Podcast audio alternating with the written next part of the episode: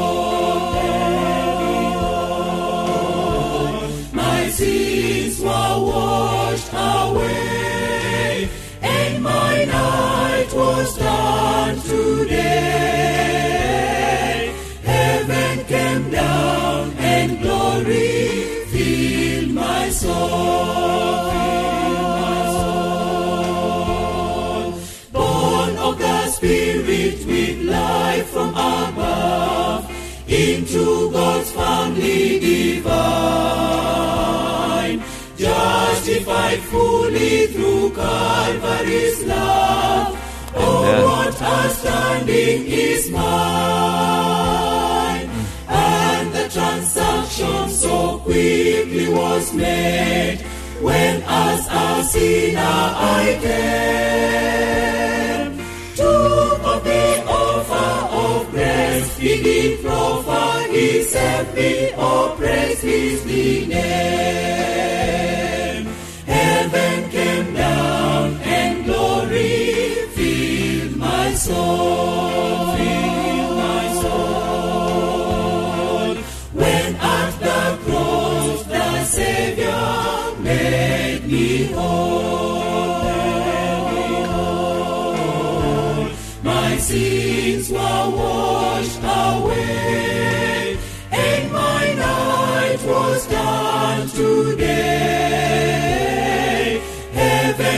Heaven down and glory filled my soul. Filled my soul.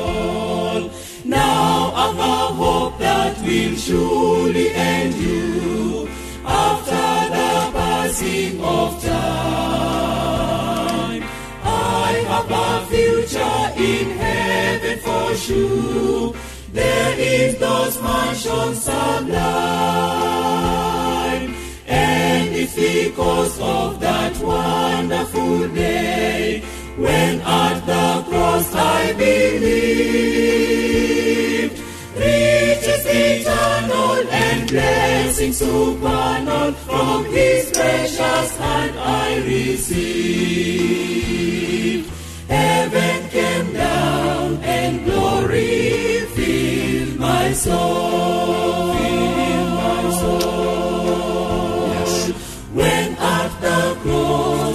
Savior made me whole.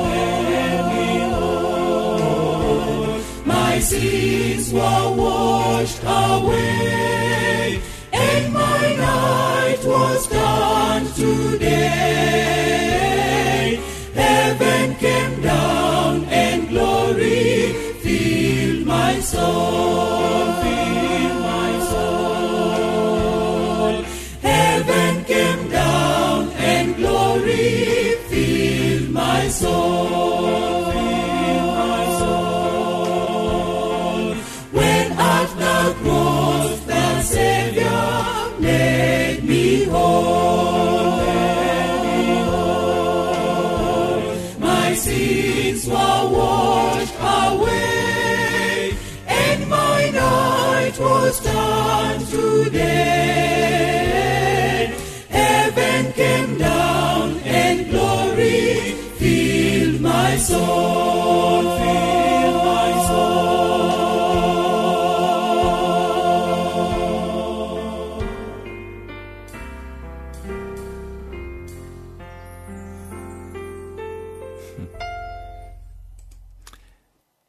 heaven came down this morning and filled my soul. Heaven came down this morning and filled my soul. I was awakened a number of times through the night. My heart was heavy. I wasn't sure why. It was just heavy. I felt like my mind was slow, weighted down. I prayed several times through the night. And then in the early hours of the morning, I finally arose, heavy of heart, crying out to the Lord. I spoke with a brother this morning and he was in the same place, heavy of heart, burdened.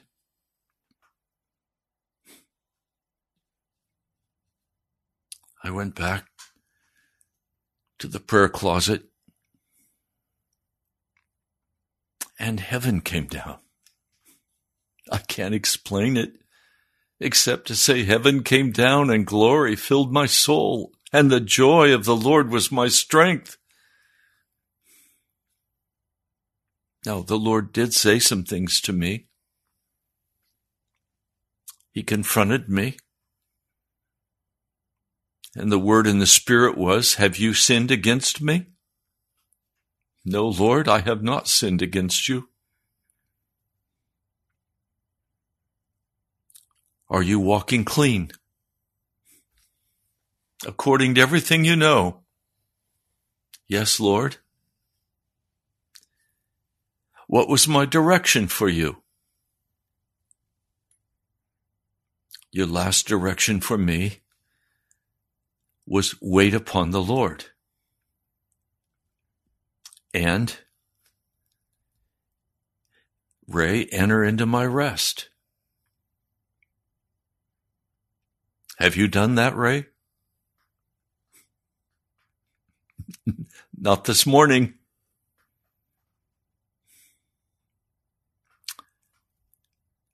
And I said, Lord, Lord, I will wait upon you. And I purposely choose to enter into your rest. And heaven came down and glory filled my soul. And the clouds were all driven away. And my heart was filled with peace. I called my brother who was in the same place and I began to pray with him about this. I pray today that the same thing has happened in his heart.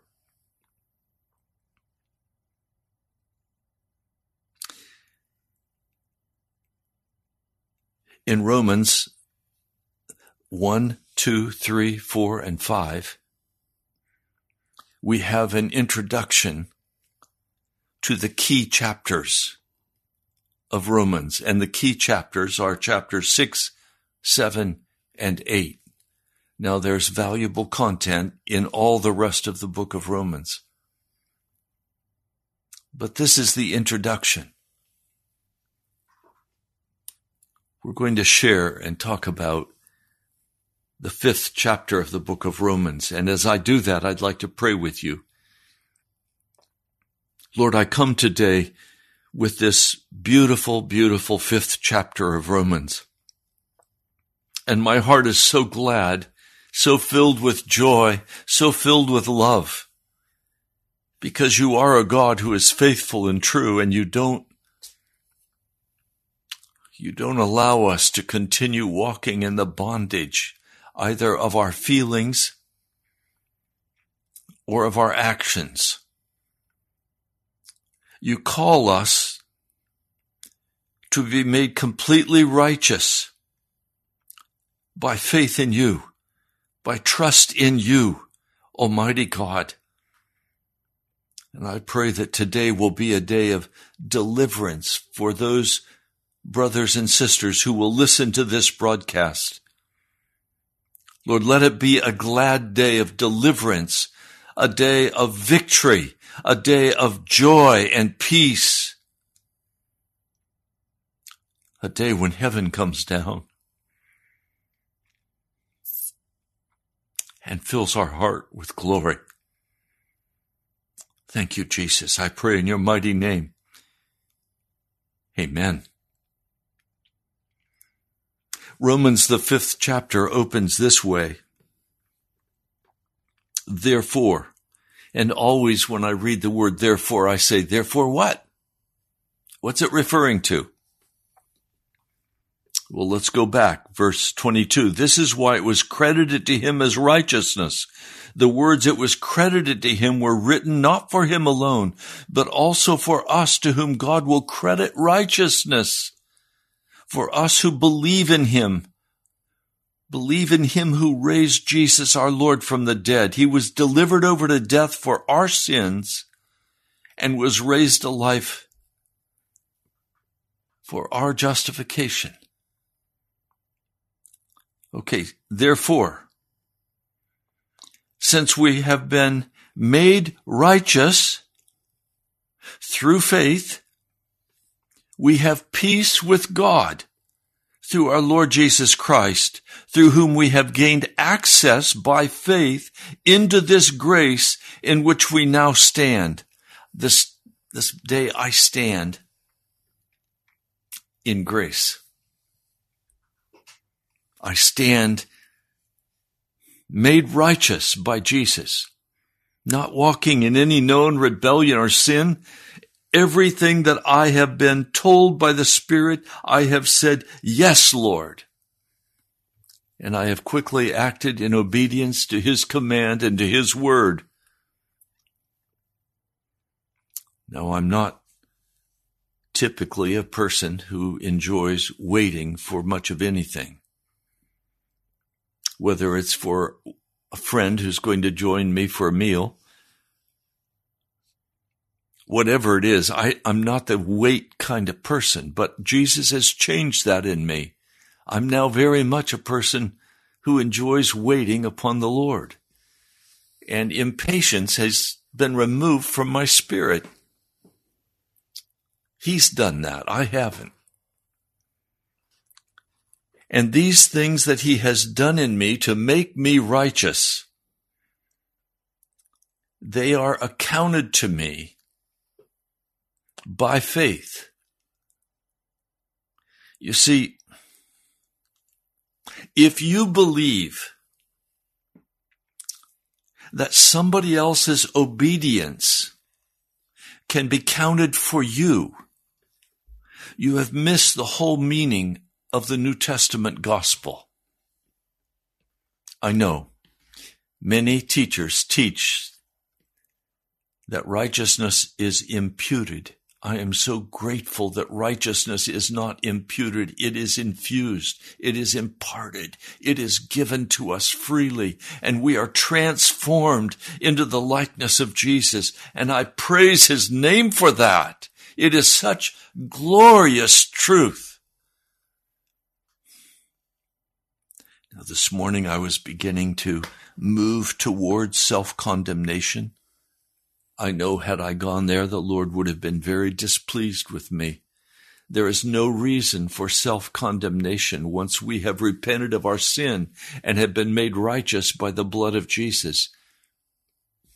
We'll learn that in the eighth chapter, but I'll read it for you quickly. Therefore, there is now no condemnation for those who are in Christ Jesus. Because through Christ Jesus, the law of the Spirit of life set me free from the law of sin and death. I have been set free from the law of sin and death. And now, on a very practical basis, I can begin to feel heaviness, impatience, I can begin to feel that things are not going the way they should. And very quickly, at the prompting of the Holy Spirit, I turn back and say, Jesus, I'm sorry. I'm not going to go into self condemnation. I trust you, Jesus. You are the lifter of my head. You are the one who encourages my heart. You have removed the law of sin and death from my life so that I now walk in the fullness of the Holy Spirit. I walk in righteousness, not in wickedness. I want to share with you out of a book entitled Holy Spirit Revivals by Charles Finney. This was his experience in Utica, New York. There were two Presbyterian congregations in Utica, New York, one under Mr. Atkin and one under Mr. Brace.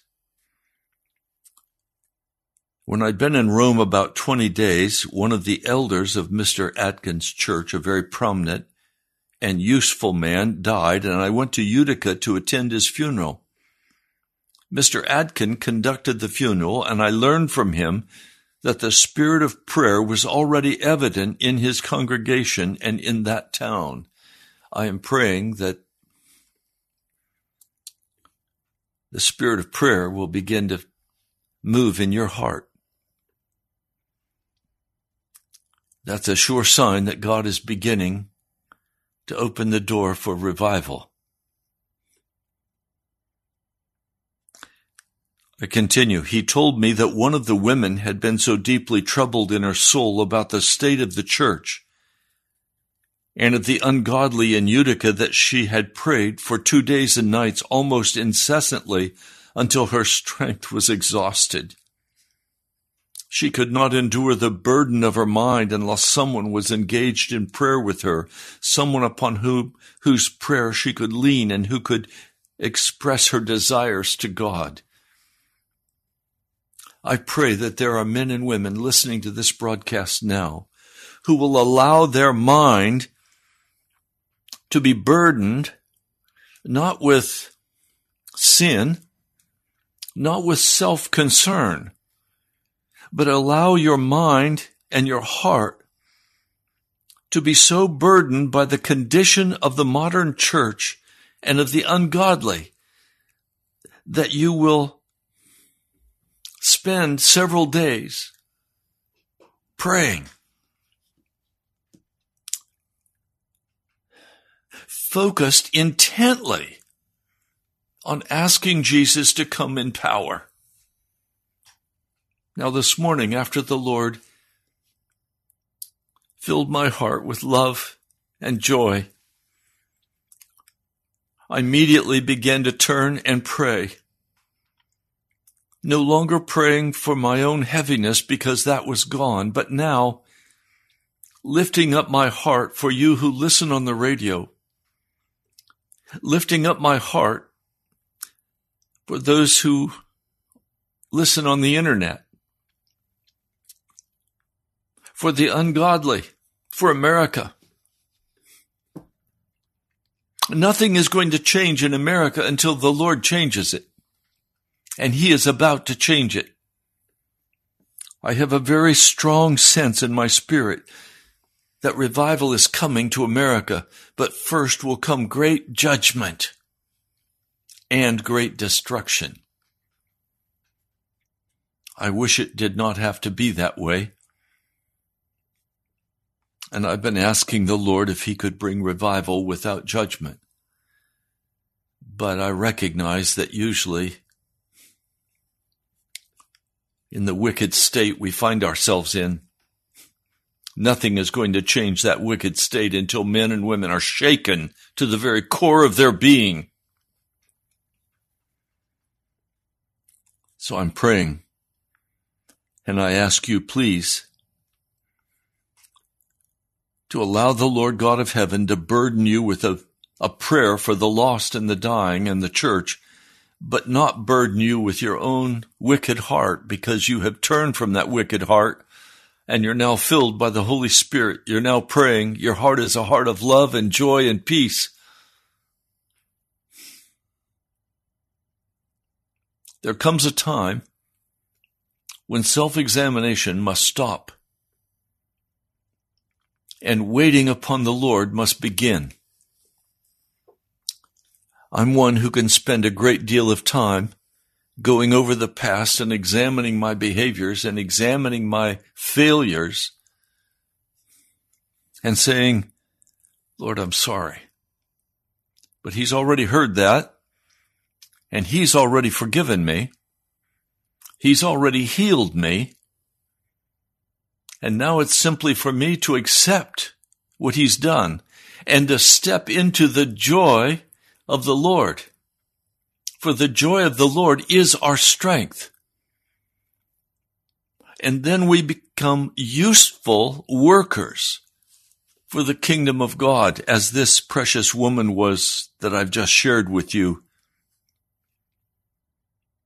I continue, I understand this and, mis- and told Mr. Atkin that the work had already begun in her heart, and he recognized it, of course, and wished me to commence labor with him and his people immediately.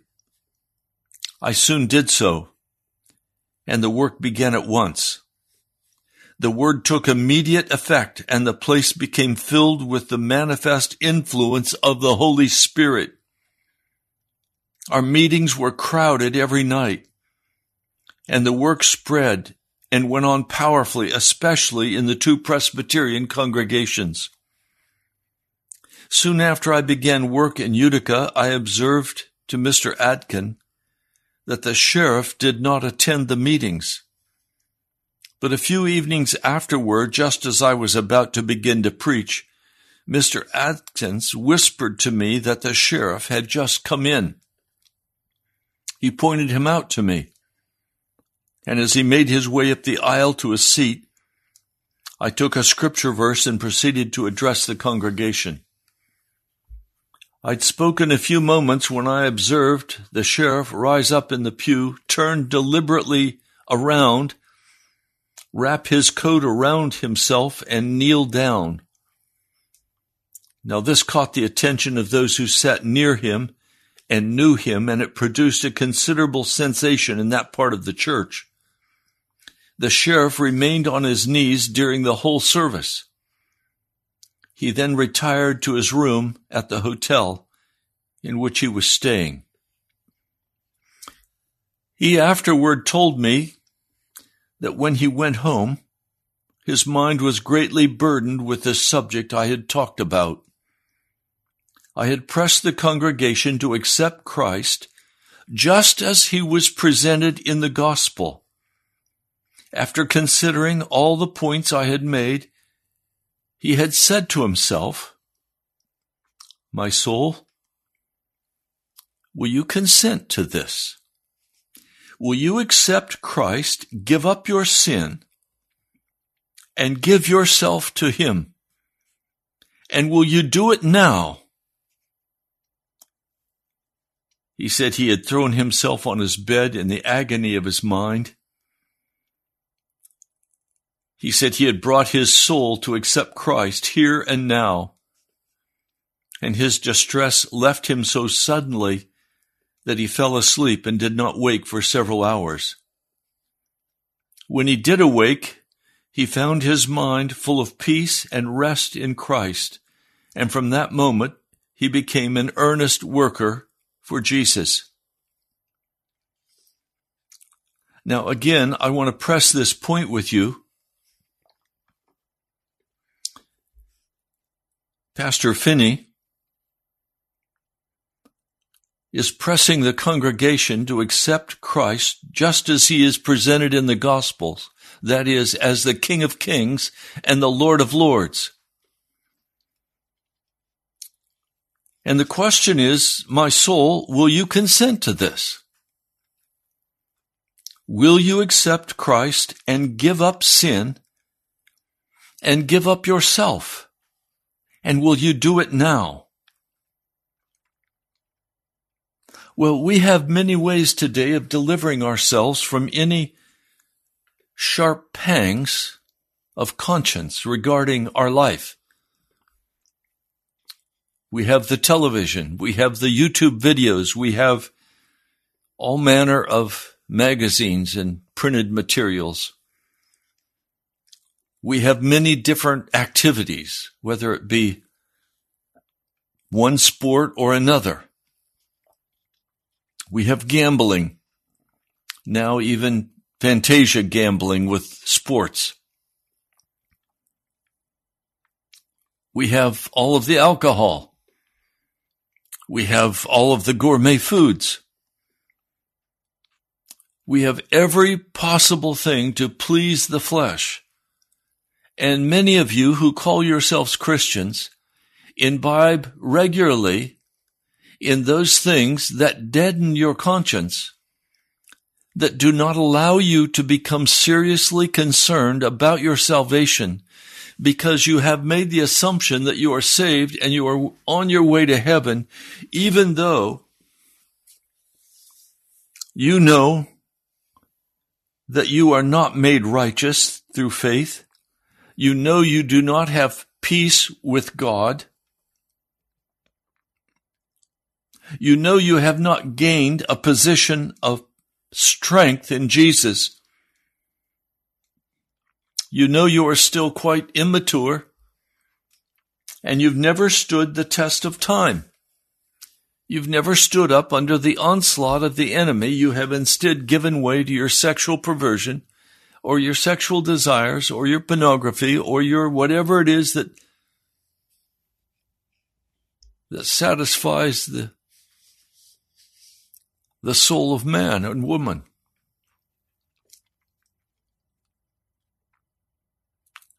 And the question, will your soul, will your soul put up with giving yourself totally now to Jesus Christ right now? While you're listening to me talk, will you give yourself to Jesus? And will you turn away from those things that the Holy Spirit has been struggling with you? He's been prompting you and he's been saying, Cut that off. Leave it alone. Don't go there. If you want the peace and joy of Jesus to flood your soul as it has mine, you're going to have to cut off those things. You're going to have to say, no, I'm not going to go there again. I'm not going to satisfy myself with that favorite dessert. I'm not going to satisfy myself with the entertainment with the eye candy. I'm not going to entertain all of the fullness of the table of the devil. I'm going to go after Jesus. Chapter 5 says, Since we have been made righteous through faith, we have peace with God through our Lord Jesus Christ, through whom we've gained access by faith into this grace in which we now stand. I ask you, do you stand in grace today, or have you interpreted grace to be a blanket that covers you and your sin, and you still enjoy your sin? Then you have not entered into the joy of the Lord, and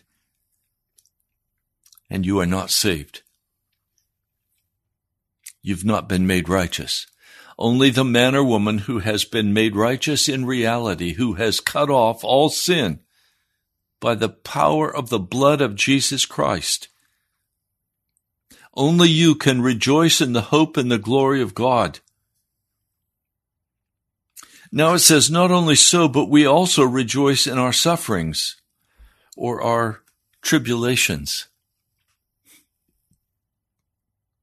If you can rejoice in your sufferings, it's a clear sign that you're making progress toward heaven.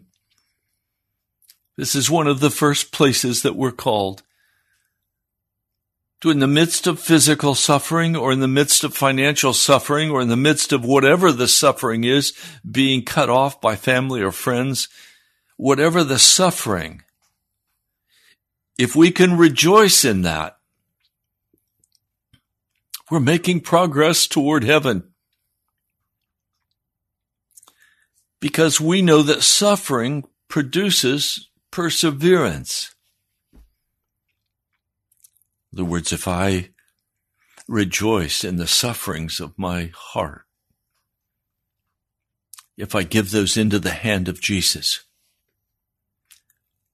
I will be very persevering. I'm not going to stop I want all of Jesus. I want everything he has for me. I'm going to go for broke. And this perseverance builds character, Paul says. Well, what is character? Character is establishing boundaries against sin and darkness. Character is my way of operating like Jesus. It's character that causes me to not become angry with a brother or a sister.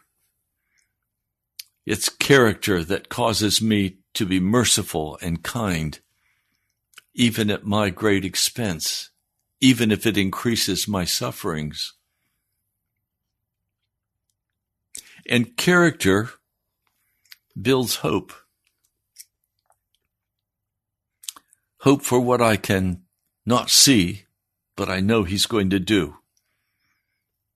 I don't see in the physical realm revival in America, but I have a great hope and a great expectation I have faith that he is going to bring that revival. That hope has come out of my sufferings and out of my being persevering year after year after year. A friend said to me, I had breakfast with him just recently, and he said to me, Pastor, I don't know how you've done it. You just keep going. You don't stop. No matter what anybody says about you, no matter what hardship you face, you just keep going. You're not going to stop preaching on the radio, are you? No, I'm not. Jesus assigned me this broadcast. I will do this broadcast until Jesus says you're finished or until I die. Why? Because I'm persevering. And that perseverance has built character in me. It's removed all complaining from my heart. Now, there are times when I, like this morning, wake up feeling very, very heavy in my spirit. But I've learned the hard way that that simply means I need to get with Jesus. And I need to put my eyes on Him and not on my situation and not on how I feel. And He will come and change the way I feel. I don't operate by my feelings. I operate by what I know to be true. And it says, and hope does not disappoint us because God has poured out his love into our hearts by the Holy Spirit whom he has given us. He pours out his love into our hearts. And he did that for me this morning. He poured out his love for me and my heart was warmed. My spirit was lifted. And I could come today to encourage you. You see, at just the right time, verse 6, when we were still powerless, Christ died for the ungodly. Very rarely will anyone die for a righteous man, though for a good man someone might possibly dare to die. But God demonstrates his own love for us in this. While we were still sinners, Christ died for us. In other words, the love of God for me did not come about after he had made me righteous. No, it was while I was a sinner. Now, please just use common sense here. While we were still sinners, Christ died for us. The context tells us we're not still sinners. I'm not still a sinner. I've been made righteous. I've been washed by the blood. I've been cleansed. I'm now walking clean before God since we have now been made righteous by his blood, how much more shall we be saved from God's wrath through him? For when we were enemies, when we were God's enemies, we were reconciled to him through the death of his son. How much more, having been reconciled, shall we be saved through his life. Not only is this so, but we also rejoice in God through our Lord Jesus Christ, through whom we have now received reconciliation. Well, let's stop a minute. That word reconciliation is a technical term. It's a, it's a banking term. I was very happy. I I looked at the church's checkbook and the amount of money that the checkbook said was there.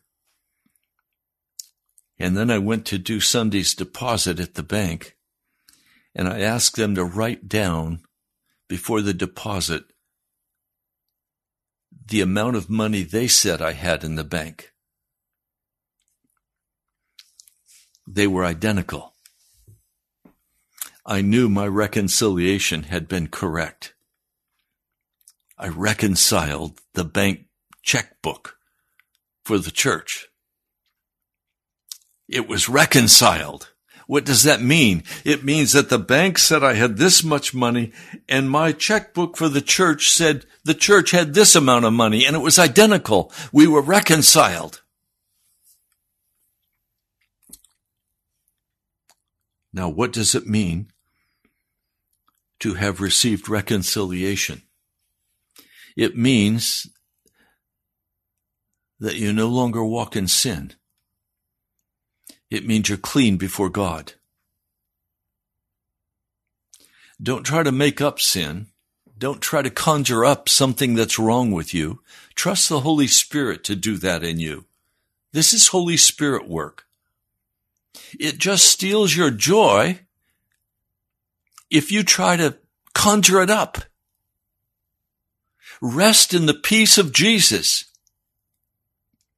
If in fact you are not reconciled with God, then quickly you must turn from that wickedness, whatever it is, and ask the same question the sheriff did in the story at Utica. Will you allow God to reconcile you to himself? Will you cut off that wickedness now?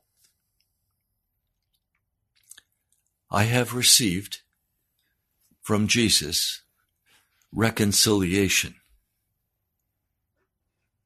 Now, what would you think if I had a checkbook that said it was $5,000 short of what the bank said should be there? You'd say, You're not reconciled with the bank. I ask you the question Are you reconciled with God right now? Are you reconciled with Jesus? Or are there still areas of your heart and your life where you know you are not right with God? Where you are not reconciled with God Almighty, with Jesus? Then you must quickly be reconciled with God. Verse 12, therefore, just as sin entered the world through one man, and death through sin, and in this way death came to all men because all sinned. For before the law was given, sin was in the world, but sin is not taken into account where there is no law. Nevertheless, death reigned from the time of Adam to the time of Moses, even over those who did not sin by breaking a command, as did Adam, who was the pattern of the one to come. Now, I want you to please hear this. Adam sinned one time, and that sin brought death. Your one sin is no different than Adam's one sin. Your sin will bring death to you. It is not covered over. It's not covered by grace. According to Titus, grace teaches us to say no to ungodliness. If I look over here, and I'm going to turn to it quickly. in Hebrews, the 10th chapter.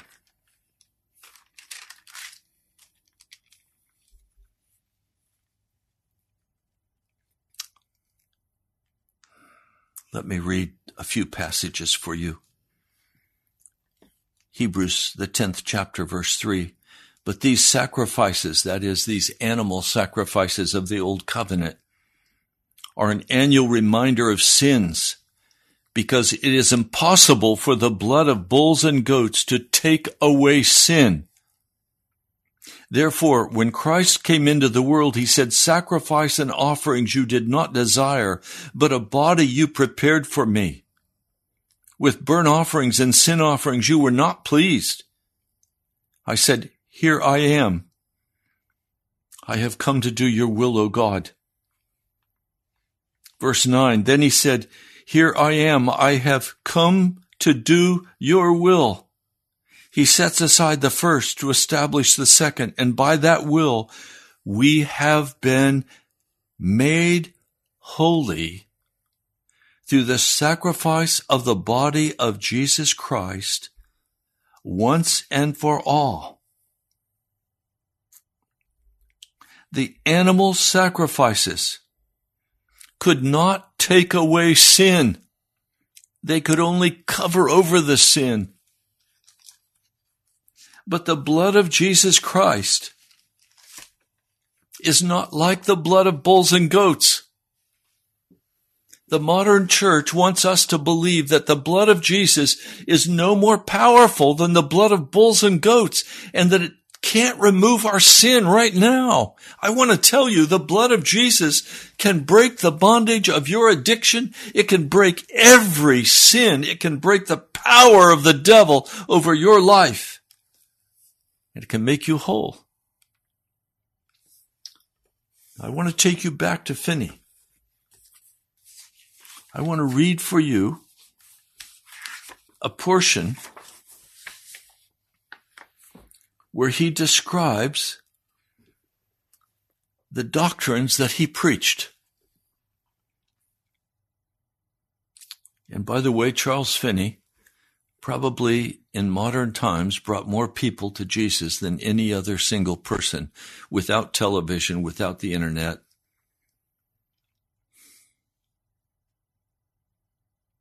He was used mightily by God in revival he writes, the doctrines preached in these revivals were the same ones that I had always used. Instead of telling sinners to pray for a new heart, we called on them to make themselves a new heart and a new spirit. Ezekiel 18 verse 31. It's up to you to say, Lord, I must have a new heart. You don't wait on God to give you a new heart. You go to the Lord and get that new heart. And he says, and we press the duty of instant surrender to God. We told them that the Spirit was striving with them to induce them to give Him their hearts, to believe, to enter at once into the life of devotion to Christ, a life of faith love, and Christian obedience. We taught them that if they would yield at once to their own convictions of duty, they would be true Christians. It makes me stop and ask you, have you obeyed the convicting promptings of the Holy Spirit Or are you still playing with sin? If you want heaven to come down and fill your soul, you're going to have to forget about yourself and about your sin. And you're going to have to give yourself, your life, in utter devotion to Jesus. You're going to have to walk in complete Christian obedience you're not going to be able to play with the world anymore. You're going to have to cut the world, the flesh, and the devil off. And you're going to have to come and say, I want Jesus. Some of you come and you say, I want religion. Religion is not Jesus. I want to be a member of this church. That's not Jesus. I want to have a happy life. That's not Jesus. It's Jesus when we enter into a life of devotion to Him. We walk by faith and love, and we obey the smallest commands the Holy Spirit speaks into our heart. He writes, We taught them that if they would yield at once to their own convictions of duty, they would be true Christians. We tried to show them that everything they did or said before they had submitted, believed, and given their hearts to God was all sin. It was not what God required them to do, but was simply deferring repentance and resisting the Holy Spirit. The teaching, of course, was opposed by many. Nevertheless, it was greatly blessed by the Spirit of God. That's what I bring to you today. Do you want heaven to come down and fill your soul? You can have it, but you have to let go of yourself. And you have to say, I will serve Jesus. I will cut off the worldly entertainment. I will cut off the worldly activities. I will not continue walking in ways that are negative to my soul with Jesus. I will obey the promptings of the Holy Spirit. You see, I'm not of the world. I'm in the world, but I'm not of the world. And so I don't think like the world thinks. I don't operate like the world operates. My mind has been taken over by Jesus. I walk clean before him.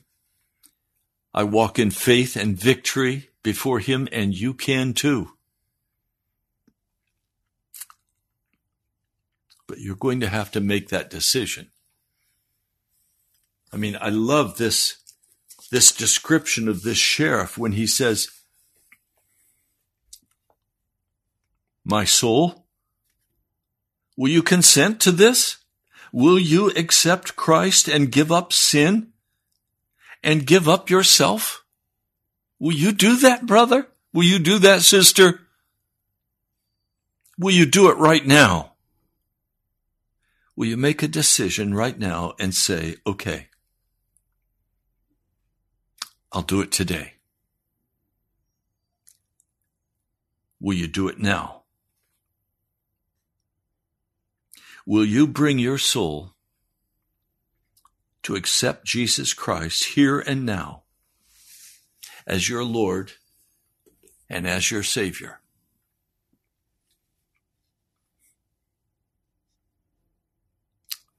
Are you finished playing with the devil? Some of you have plans. You have plans to go to a movie. You know that movie is produced by ungodly men and women. You know the violence. You know the sexual innuendo. You know the agenda. If you go and watch that movie, you are grieving the Spirit of Christ.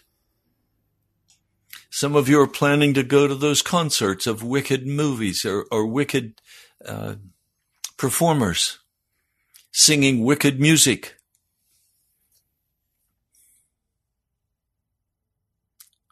You have to decide. Do you want your wicked ways or do you want Jesus Christ? Some of you have stolen money from someone. You have to decide, am I going to confess that and return it?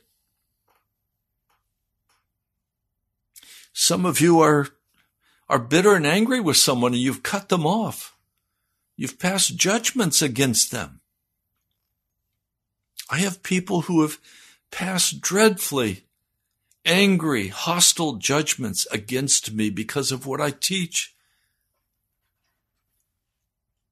They have to face the King of Kings and the Lord of Lords over their angry judgments and angry words spoken to me. And the accusations they've made against me, they have to deal with that.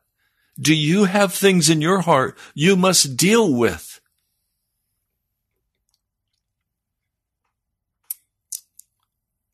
My mind was heavy and burdened this morning.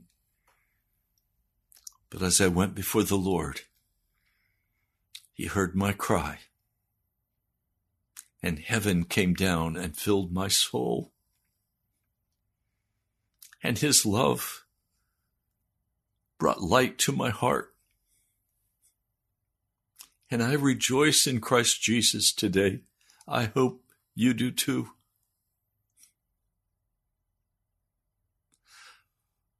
You've been listening to Pilgrim's Progress. I'm so grateful for each one of you who listen. And I'm so grateful for each of you who is giving. We're almost at the 15th of the month and we're still a long way from having what we need to cover the cost of radio for this month. Thank you, each of you who is giving so faithfully. It takes each one of you, and when it all adds up, there's enough. And I know it's Jesus. Thank you, brother, sister. Let me pray with you.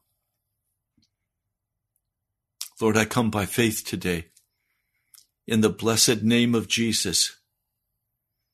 I come with hope and expectation for revival in America and in Washington, D.C. I come with hope and expectation for every person listening to this broadcast on the radio or on the YouTube. Lord, come and meet us today. Reconcile our lives with your life, Jesus. Thank you for reconciling my heart. I praise you and I worship you and I honor you. Glory, glory, glory to the name of Jesus. I pray in your holy name. Amen. Well, I'd love to hear from you.